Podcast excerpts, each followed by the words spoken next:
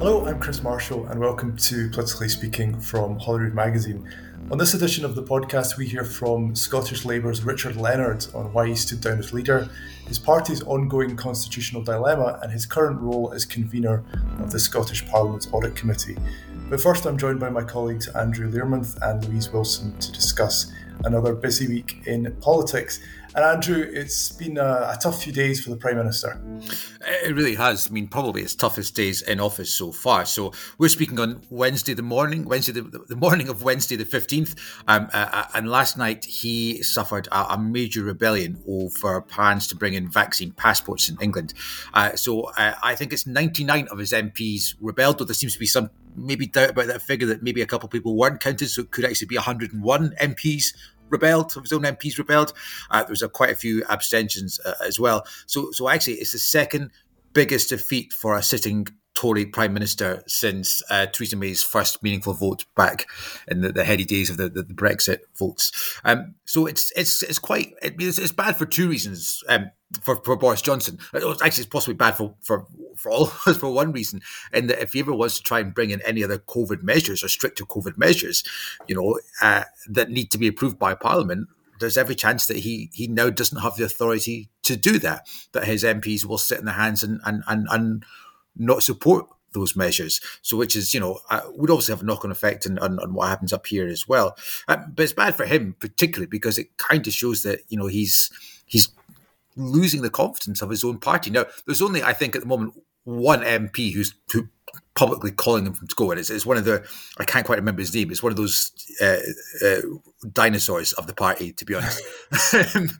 but he's already he's already been wounded. He's been wounded by a couple of things. He's wounded by the uh, the scandal over Owen Paterson, who, if you remember, was the, the, the Tory MP who was who was sort of caught lobbying, and he sort of you know defended him and, and tried to uh, have a suspension, or did in fact have a suspension um, um, overruled.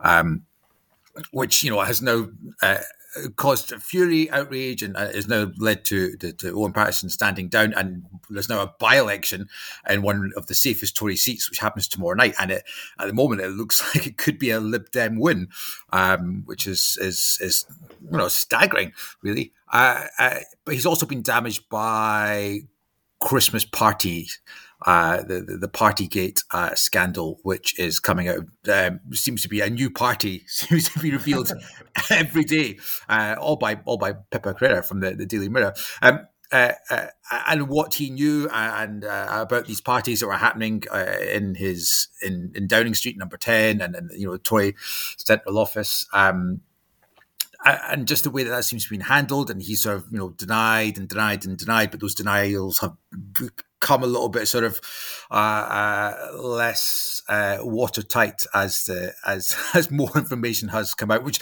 I think you know culminated. There was the the, the Downing Street pub quiz, which I think was on the fifteenth of December last year, and uh, he was actually asking the, the, the questions there. You know.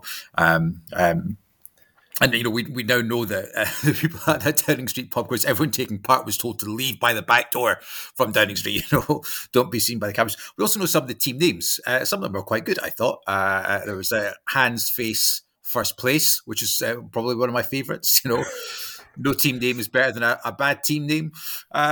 so yeah, and, and, Better Together. So the wee Scottish thing there, one of the teams is called Better Together, which is interesting. So I mean, I don't know. I don't know what's going to happen. It, it, does, you know, the Boris Johnson is still.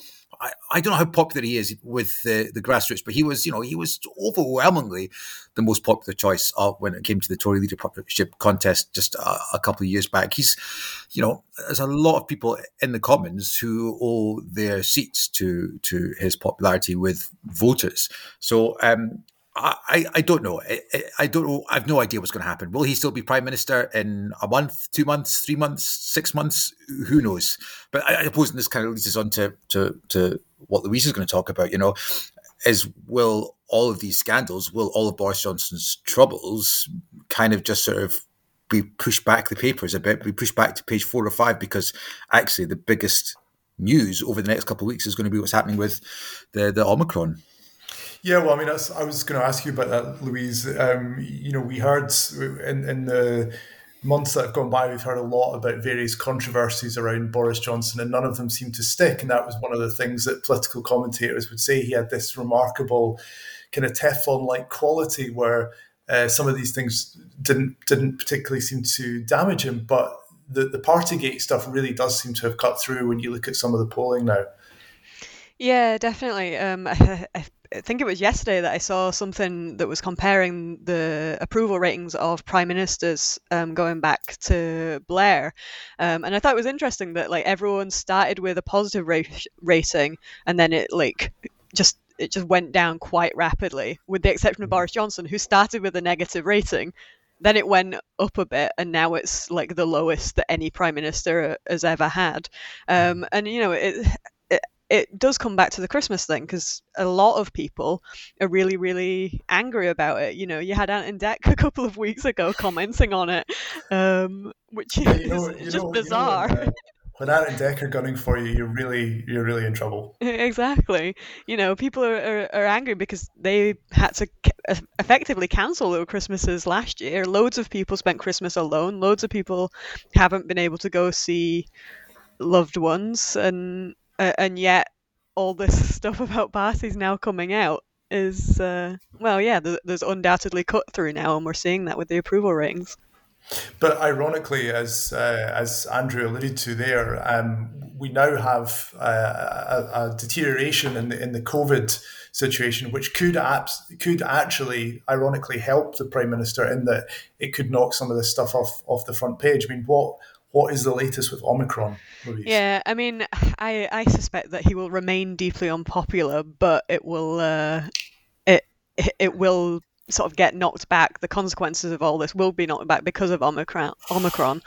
Um, so Omicron, where we are at the moment, a lot of it still remains unknown. We don't know exactly how many cases there are in the UK. We know it's growing. We know that it's growing quicker than any other variant, but it's it's difficult to get the precise numbers of that.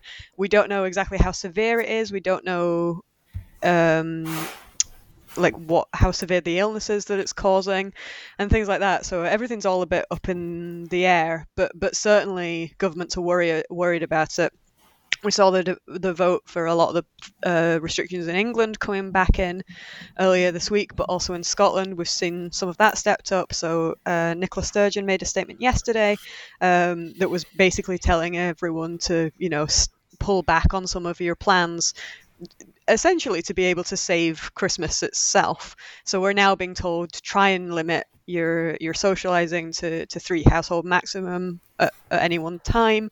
Um, that uh, is a the restrictions are a bit lighter over Christmas itself. I think you're allowed bigger gatherings around on like Christmas Day itself, just to give people, I guess, a bit more of a, a of a normal feel than than we had last year.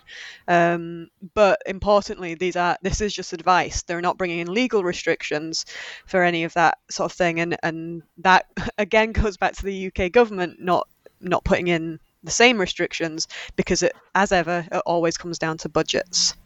Yeah, I mean, there's there's a lot of uh, focus on Christmas Day itself, Andrew, for, for obvious reasons, particularly after what, what happened last year. But I mean, do you do you think we should anticipate further restrictions um, in the run up to Christmas? I, I, I, don't I don't think so. I mean, so John Swinney was on the radio this morning and he was asked this this very question, and he he basically said, "Hopefully, this will be enough." But as Louise says, there's so many unknowns with with Omicron that it's it's you know we just, I mean, I, one of the the, the uh, uh, things about the vote in the Commons last night was apparently there was a briefing for MPs beforehand from you know some of the government scientists, and and you know apparently people were coming out of it ashen face, just going, "Oh my god, this is going to be uh, absolutely awful." Um, I, I, think anecdotally, if you look down in London just now, it seems to be really out of control there. There's actually quite a lot of MPs have now got coronavirus, yeah. um, and and the last night's vote was because they're still doing things in the old-fashioned way, where they squeeze as many people into a small corridor. Looks like a milestone might have been a bit of a super spreader event. So there's going to be lots of yeah, uh, MPs with, with COVID. So I, I don't know. I don't know. I don't know what if there will be more restrictions. I think the Scottish government are really uh, reluctant to do that. First of all, because they can't really afford to do that. They don't have the money to sort of, you know, tell pubs and hospitality businesses to, to close down or, you know, put your staff on furlough or anything like that. Um, and secondly, it's I suppose the interesting thing is is is will will people comply? Um, will people you know, who sacrificed a lot last Christmas, will they go, well, do you know what? I'm I'm, I'm not going to do that. I'm going to go and I'm going to have four people from different households uh, in my house or go to the pub with lots of different people. I, I don't know. I mean, to be honest, I spent Christmas by myself last year because I was very strictly obeying the rules, um, all by myself. And you, uh, had, you had a great time. Yeah, it was good. I really enjoyed it, actually. It was fine. I just, you know, I, oh, opened some presents in the morning by myself, watched, you know, went for a walk, watched some TV, ate a box of yeah. Quality Street. Wasn't that bad. Wasn't that bad. Yeah, nice, but, nice for a, a, novelty, I suppose. But you yeah, yeah. one to every year. Um, well, yeah, I mean, would sorry. I? Maybe every. Well, you know, you know. Um, Louise, I mean that's that is an important point, isn't it? Just about how you know sick and tired of these measures, uh, you know, the public, the public at large are, and and how important do you think this some of the controversy around what what was going on in Downing Street last year. How important will that be in, in, in determining, you know, how compliant people are? Do you think?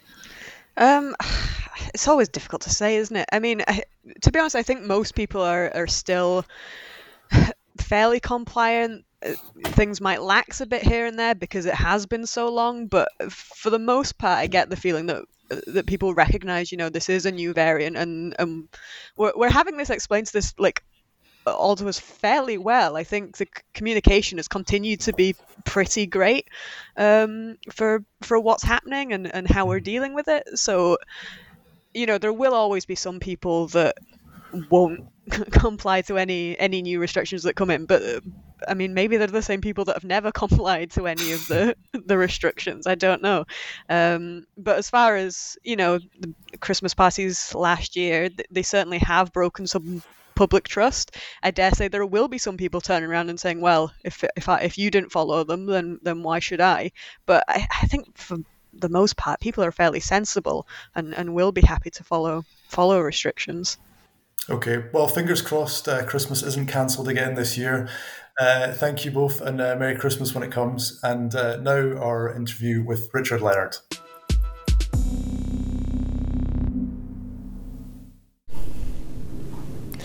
Okay, um, so we are obviously talking just a bit there about how we're both from Yorkshire.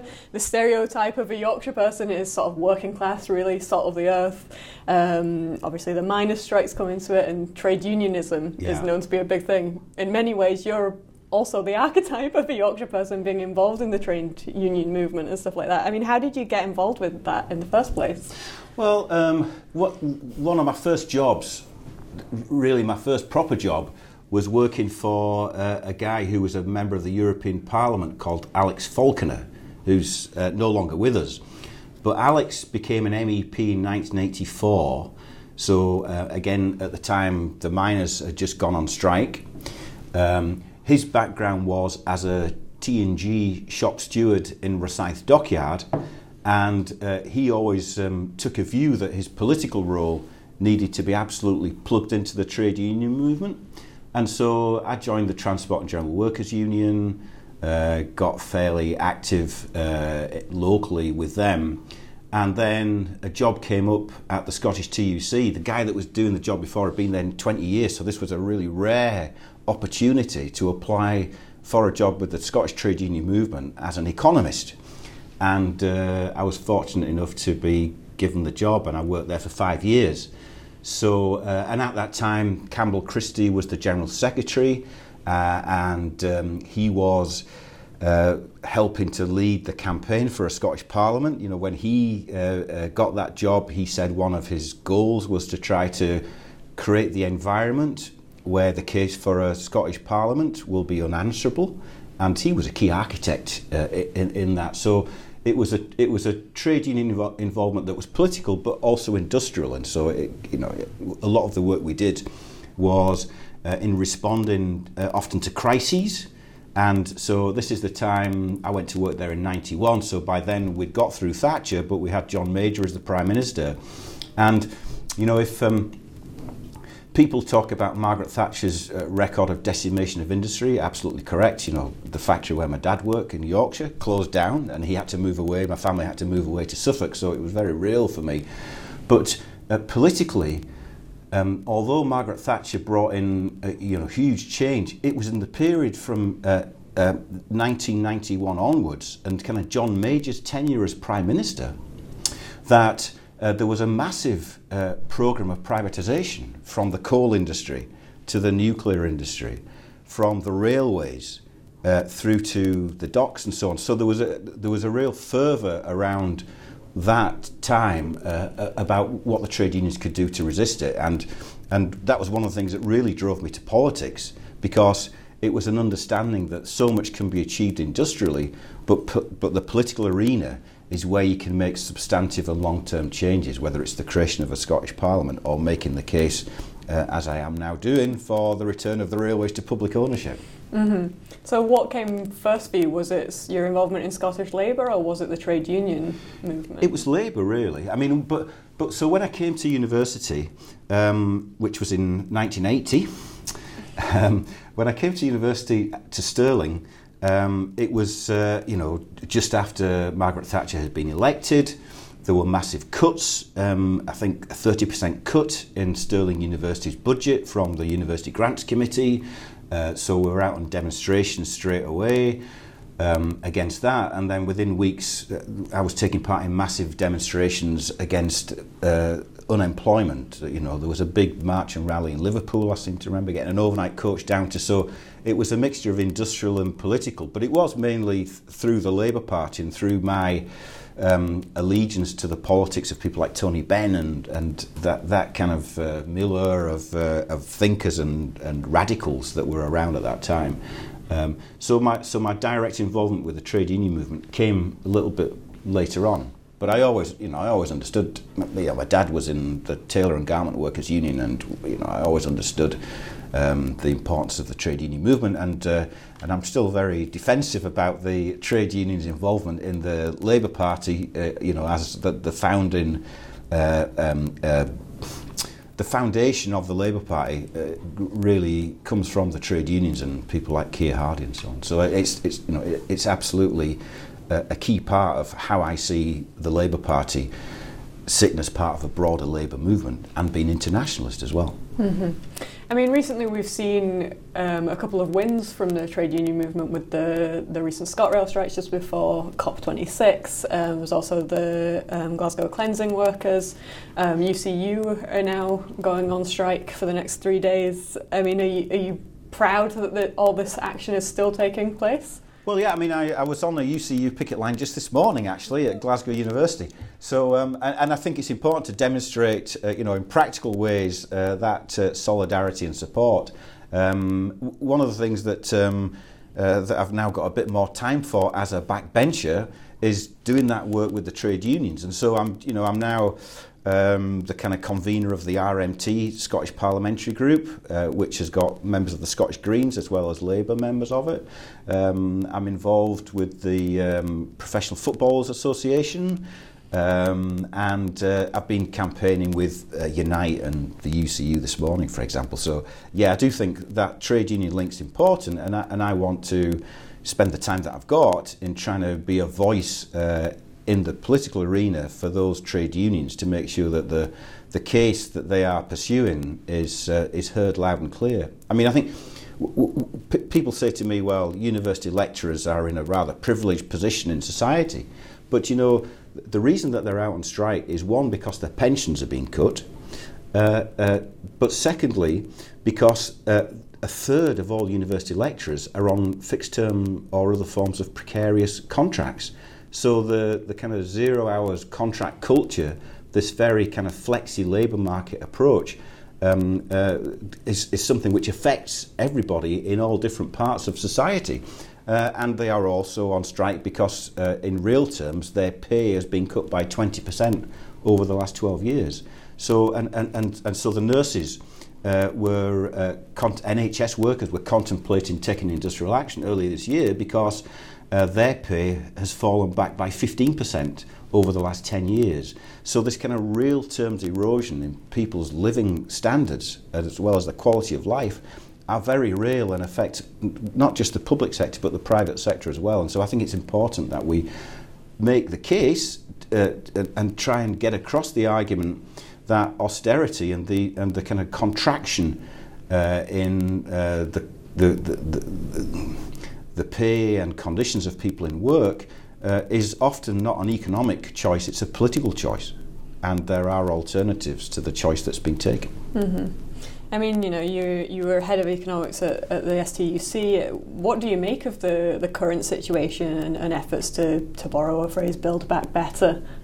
Yeah, well, I think, I mean, many of us have, have come through the last 18 months or so, um, and um, it's been, you know, it's been a very difficult period of time. Um, many of us have lost loved ones. I mean, I can think of quite a number of people who um, I've worked with in the trade union movement who have lost their lives prematurely to COVID, and so that's, you know, that's difficult. And I, and I suppose it just makes me um, more determined that we just don't go back to business as usual, and we don't go back to the way things were, and that. You know, in their memory, if nothing else, we try and do things differently um, in the future. So, um, I, I mean, I think one of the things which has come out of the pandemic um, is, I think, uh, an understanding that the creation of a national care service, for example, is an idea whose time has come. Um, and I think that was um, really uh, determined by just the awful things that happened in uh, residential care homes during the, the, especially in the first couple of waves of the pandemic, where, in my view, and I tried to make this argument um, in Parliament and in public, in my view, the human rights of uh, elderly residents in care homes was denied. The, you know, they were refused access to medical care and treatment that they needed. And, um, and you know, one of the things which I managed to achieve was that there will be a human rights dimension to the public inquiry that we're going to have, which will look at just what happened in our care homes. So I think th- those things I think are important in um, if we're going to build a compassionate society, which I think we need to do, if we're going to build a fairer society, if we're going to have homes for all, if we're going to provide useful work uh, for people, then these are uh, these are the different ways in which we need to organise things as we come out of the pandemic. Which is why I think the STUC is absolutely right to proffer a different vision of a different kind of society that we can build on the back of of the experience that we've had, uh, both as individuals but also as, as a society. Mm-hmm. I mean, you personally have pushed for the National Care Service for, for quite a long time. Uh, are you are you hopeful? Uh, are you confident that uh, that what is coming will be what you want? Well, um, yes. Will it be a national care service worthy of the name? Well, we we are, we've been regularly told um, by the First Minister, by the former former Cabinet Secretary for Health, by the current Cabinet Secretary for Health, that the National Care Service will be on an equal footing. I think that was the word in the Derek Feeley review. The National Care Service will be on an equal footing with the National Health Service. Uh, and, and I'd like to think that it will be. But the, the model that's been put forward at the moment suggests a continuation of the procurement and commissioning model. So, um, um, and, and do you know what? if anybody was to suggest the National Health Service were to be run along the lines of commissioning and procurement and the buying in uh, from uh, uh, companies located in tax havens to provide services in the National Health Service, there'd be riots on the streets, and I would probably be out there with them because it's just wrong. You know, we want, I want to see a national care service which is democratically accountable, which is local and not centralised, which is the model that's been pursued, but which frankly takes out the profit motive and the shareholder dividend completely out of the system. So there will be a place, I think, uh, certainly in the uh, immediate future for the third sector to provide uh, on a not-for-profit basis th- those services. But the idea that the biggest provider of residential care for the elderly is a company which is headquartered in the Channel Islands, whose ultimate owner is based in the Cayman Islands, and, and which is benefiting from over 80% of its income from public sector uh, inc- uh, uh, payments, I just think is wrong. And I think most people think that's just morally wrong as well. So this is a real once in a generation chance to do things differently.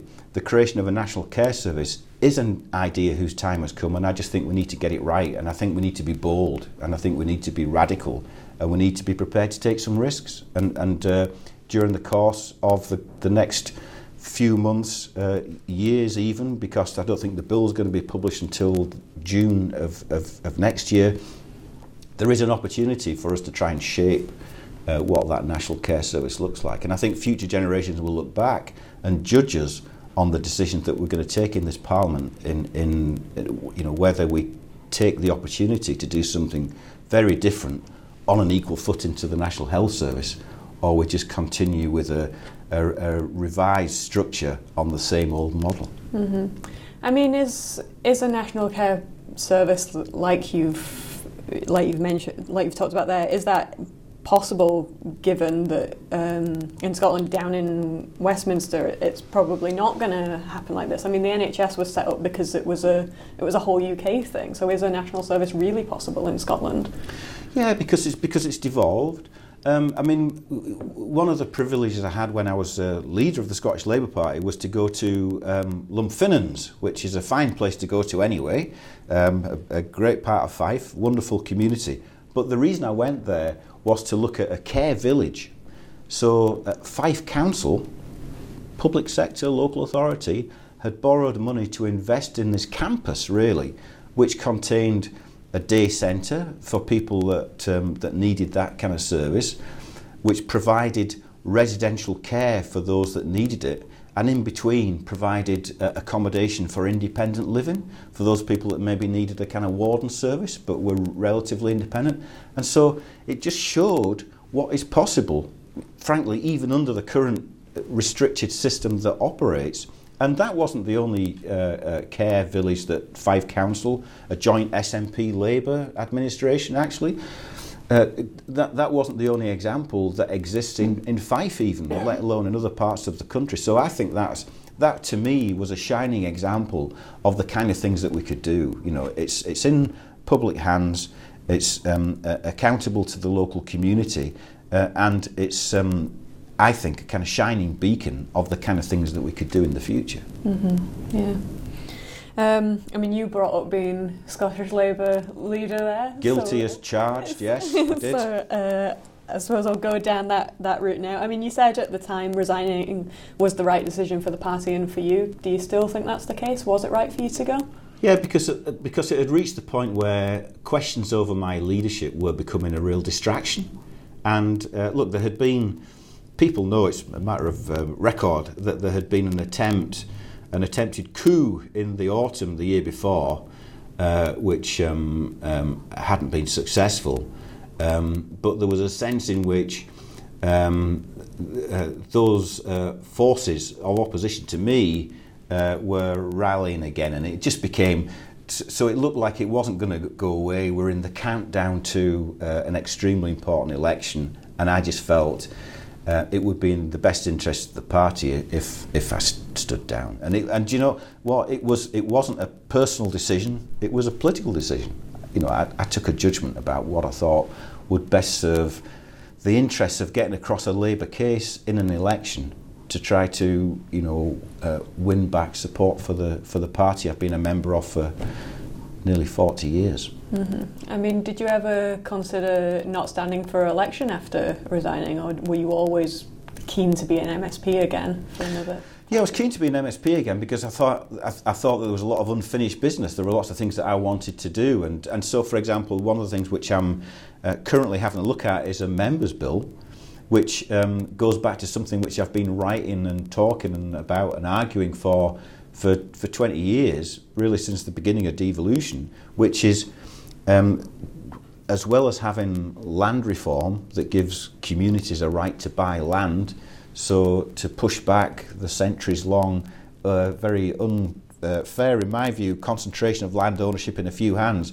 so we should look at an Industrial Reform Act which gives uh, workers the right to buy an enterprise if it's put up for sale and uh, on an employee owned basis, a worker owned basis. And I think um, that's something I'm keen to explore and advance if I can.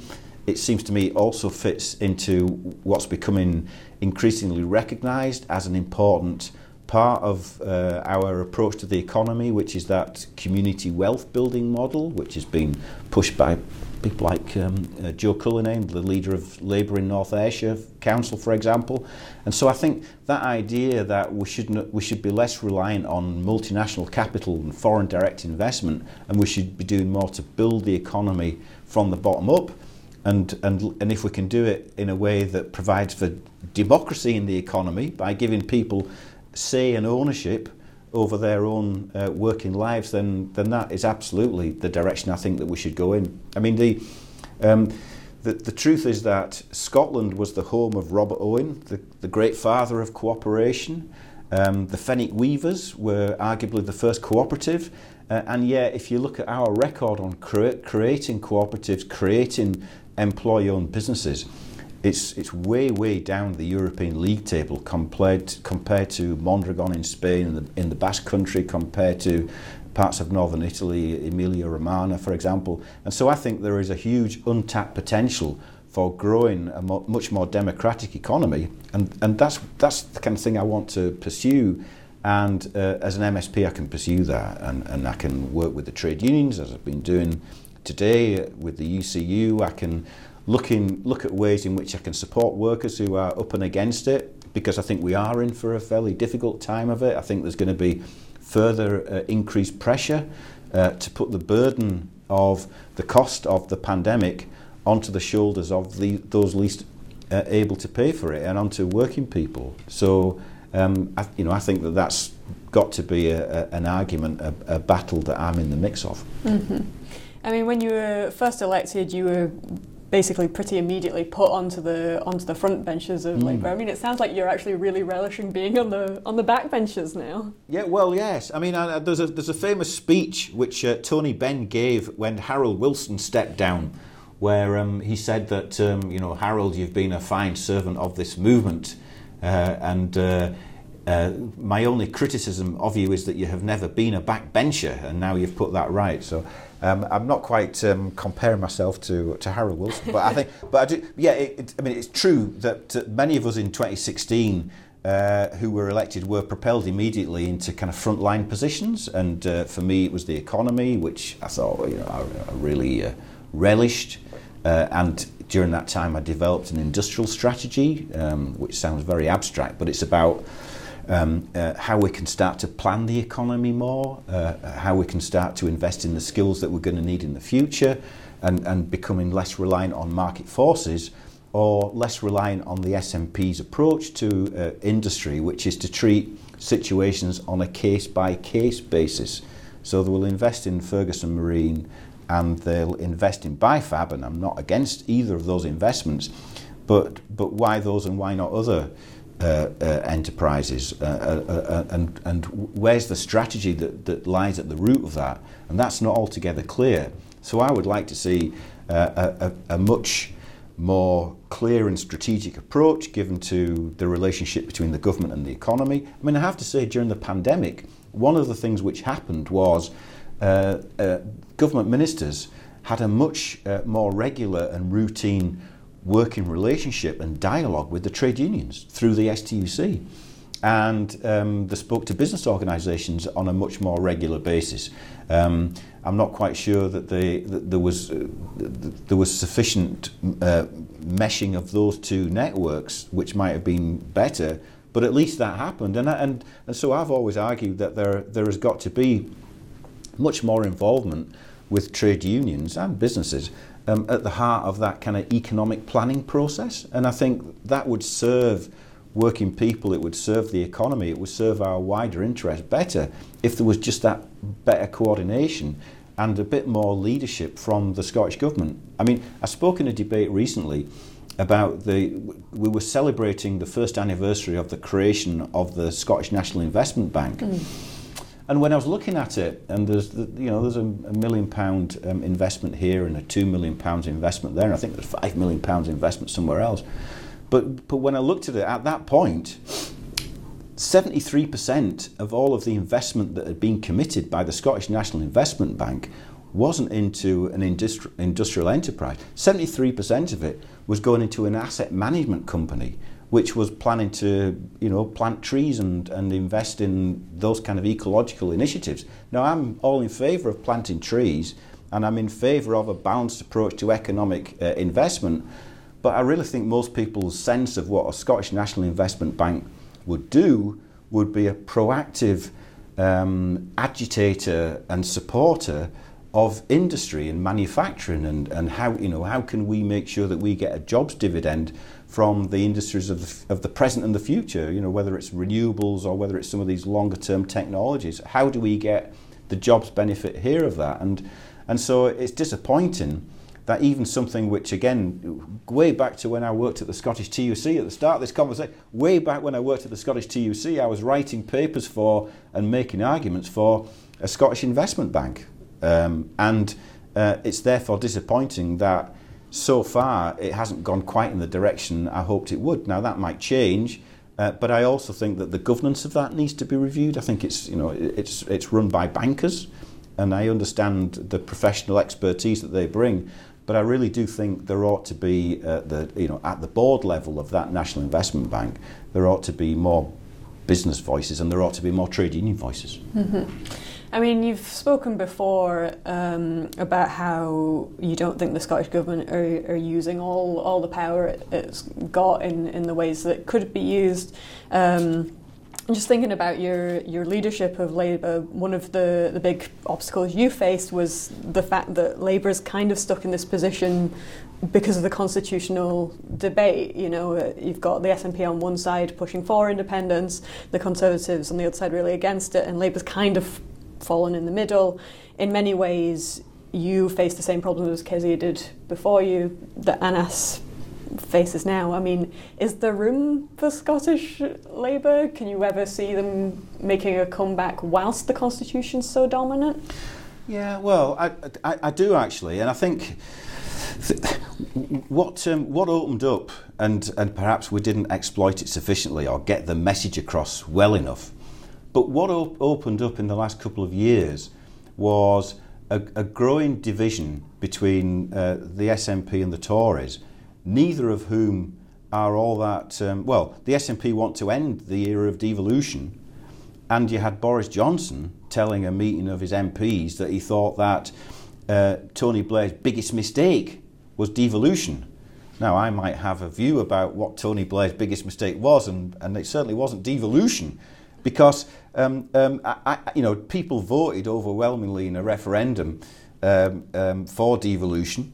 I think that there is um, a great deal of support for us uh, having uh, powers here and maybe more powers here, but remaining inside the UK. Uh, and I think you know, and you know, I've been long a long time supporter of a more federal approach. I think having come out of the European Union, there it seems to me there seems to me to be a compelling case for having a more formalised Council of Ministers uh, with representatives from Wales, Northern Ireland, Scotland and, and the UK sitting around a table trying to coordinate policy and approaches. So I think, I, I, I think that there is space for the Labour Party as an avowedly pro-devolution party. Mm. And, and as I say, I think, you know, the Conservatives blow hot and cold – uh, but it's clear that there is a there is a strand of opinion which still exists at the very top. I mean, Boris Johnson had previously previously said um, uh, government by a Scot was inconceivable after devolution.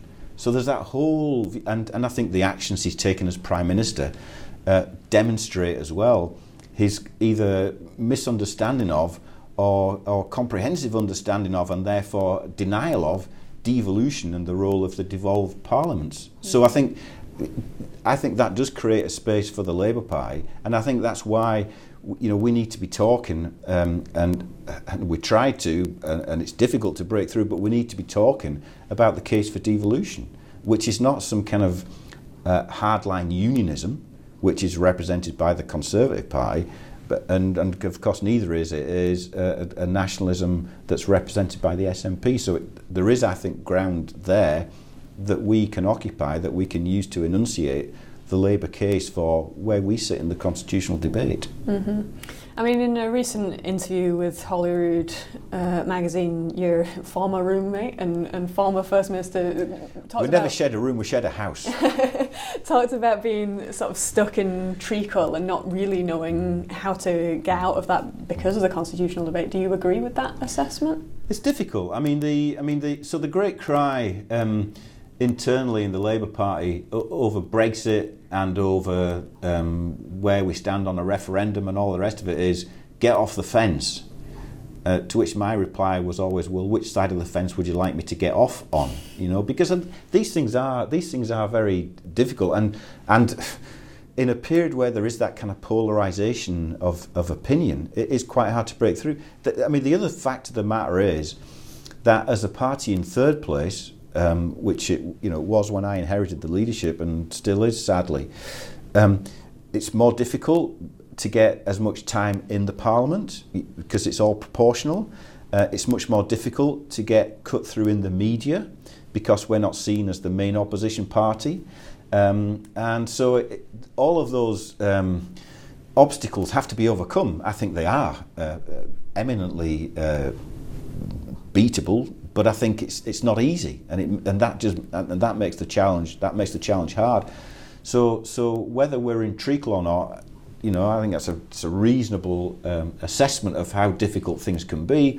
But I think the the, the future, I think, has has got to come from a kind of a, a, an authentic belief that things could be so much better and that the powers that exist in the Scottish Parliament, which haven't been used, whether it's over industrial policy, whether it's over housing, whether there are the reforms of the, of, of the provision of care, all of these things could be tackled and there's been an unwillingness to properly get on and tackle them. And I think, and so my reading of that interview um, was that uh, what Jack was saying was there are all these things, the scandal of drugs deaths and so on, there are all these things that should have been addressed and could have been addressed uh, by a devolved government and haven't been. And I think that's, you know, uh, and, and that's why um, uh, many people are sad that this opportunity has been missed. And, and you know, it doesn't matter whether politicians are sad or not, it, it's those people who are at the, at the sharp end of all that who whose lives um, have not been changed in the way that they could have been. You know, I mean, so I speak to people who come and see me at surgeries and so on, or get in touch with me because they're living in overcrowded accommodation, and you think, you know, how on earth can you expect the educational attainment gap to close when kids uh, at any time are living in overcrowded accommodation? But when th- they've been through a period where they're not at school and are expected to home learn, what chance have they got?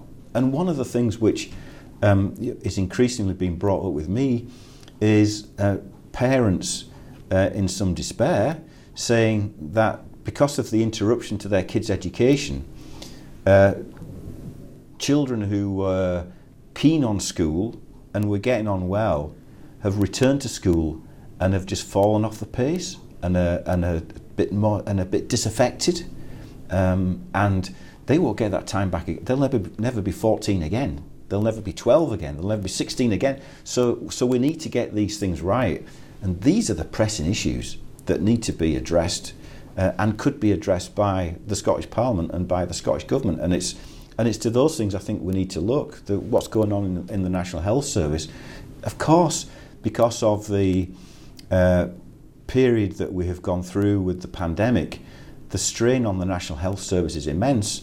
The strain on the National Health Service staff is, is indescribable. So we need to be there to invest in them and to give them support. And that's not just about giving them a free cup of tea. It's about looking holistically at what support they can they, they need. How do we increase staffing levels in the NHS? How do we stop people leaving the employment of the NHS? Because that's what's happening. And one of the reasons for there being big queues of ambulances outside A&E is because of a sh- shortage of staff, but also uh, a shortage of beds. And so decisions have been taken, so, w- which is why I think the reward and the valuation of uh, nurses, of care staff, and, and so on, is so important because that's the way you will start to mend some of these systematic challenges that we face. Mm-hmm. I mean, you speak a bit about education there, and of course, that kind of links a little bit to your own background. You know, you got a scholarship to a fee paying school. You've spoken before about how that gave you a bit of a step up to some of your sort of more primary school classmates that ended up in trades rather than going to university. Do you, do you feel like enough has changed since you were a kid? Not really. I mean, I think um, there is. I mean, there is still. Um, a lot of division in society, and I think there are still uh, kids that have been left behind. I mean, the, so the position in Scotland is one in four children are living in poverty, and two out of those children are living in households where at least one adult is in work.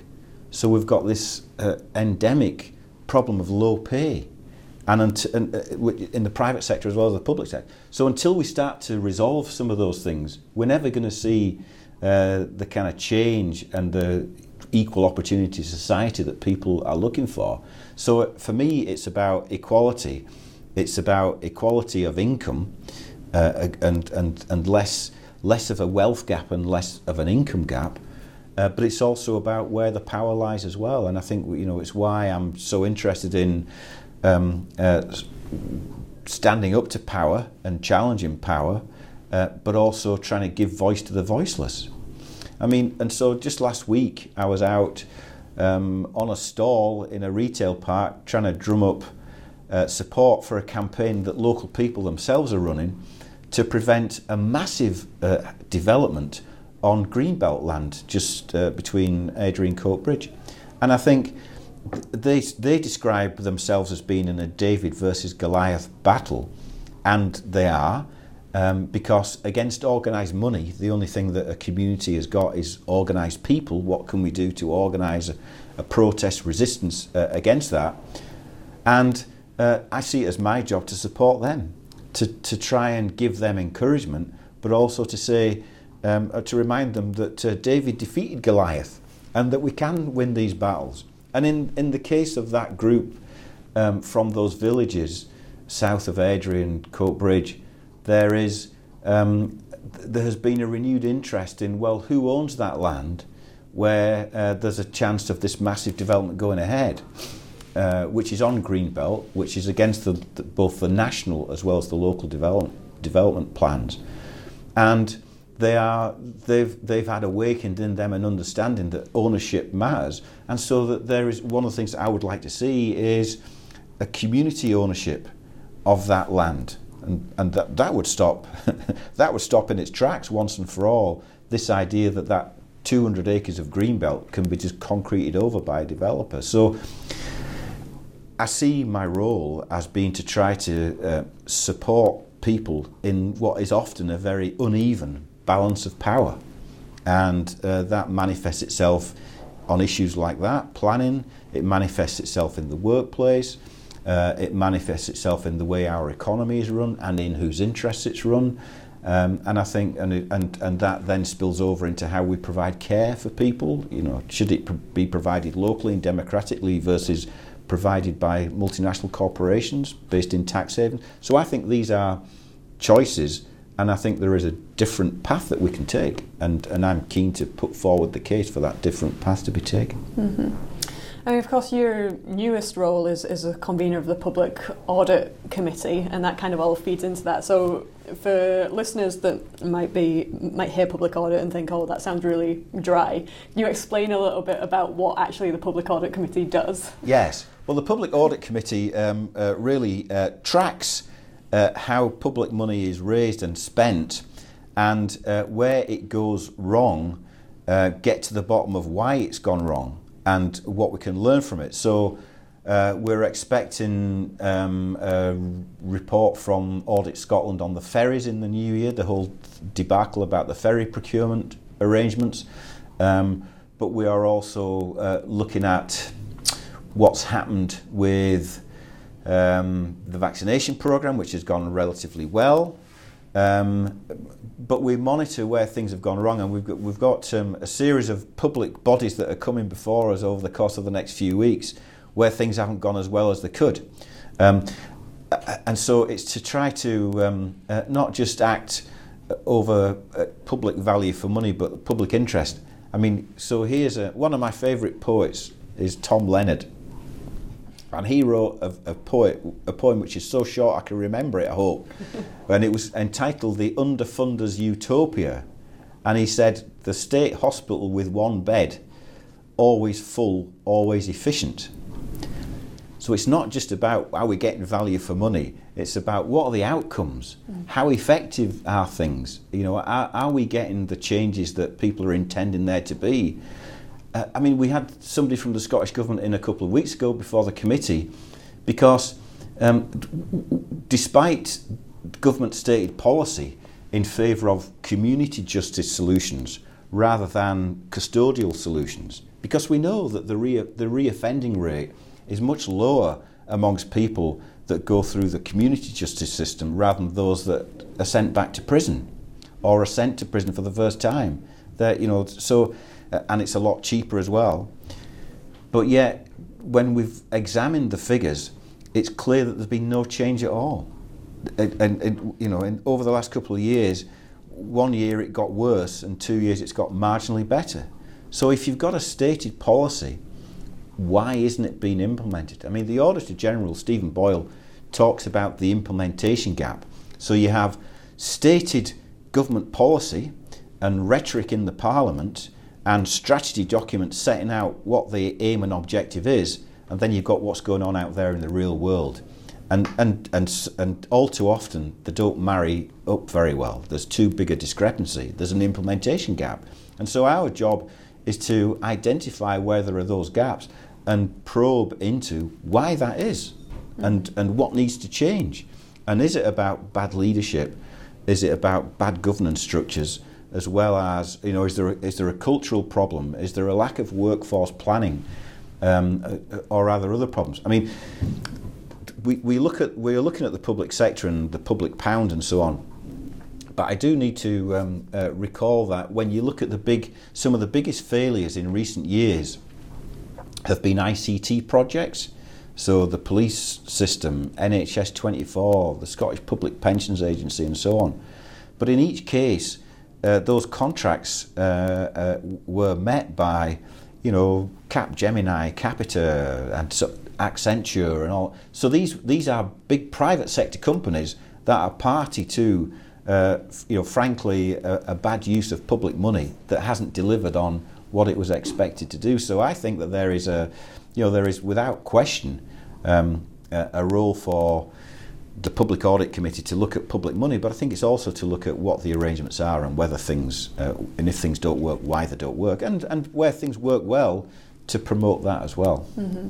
I mean, throughout the pandemic, we have seen a bit a bit more of a focus on on how contracts are, are awarded, um, and and uh, also obviously there's been the recent um, stuff down south on on MPs uh, lobbying and being political consultants. You're in favour of banning second jobs yep. for MPs. Why? Why is that so important to you? Well, because I think uh, you should be solely focused on representing your constituents. I think I think there's a, enough to do as a member of uh, the Scottish Parliament uh, without um, without um, demoting that work uh, in favour of some kind of commercial opportunity. And so I do think, um, you know, I, I, do think it's. And, and so there you had um, Ruth Davidson, of course, uh, when she stepped down from the leadership of the Scottish Conservative Party, uh, announced that she was taking on a paid lobbyist role and I think you know public clamour was sufficiently strong that she decided that that wasn't the right path to go down. So I think so I think there is an example where where we can see where public uh, and other pressure is on that question, and I think especially where there have been instances uh, of uh, contracts being awarded when there has been a blurring of the edges about the role in the award of those contracts uh, of MPs of the same party of, uh, uh, as the government. So I, I mean, just there's a murkiness to all that, and I think the best way to clean it up is to be absolutely clear that there should be no second jobs. That if you know if you and and you go into an election knowing that they are, they are the rules, and so you can choose whether or not that's something you're prepared to abide by or not. But I think most people looking at the salary of an MSP would say it's a decent, uh, very good uh, standard of living that you can uh, that you can eke out uh, on that salary. Why would you need uh, other streams of income? I, to me, I just don't see that there is a there is any real uh, cause for that. You know, peop- I, I, of course, there are people that, for registration and professional reasons, need to retain their nursing qualifications and, and so on, or legally perhaps. But I think that the, these are exceptions. The rule should be, the default position should be that you have one job and that job is a, as a member of the Scottish Parliament.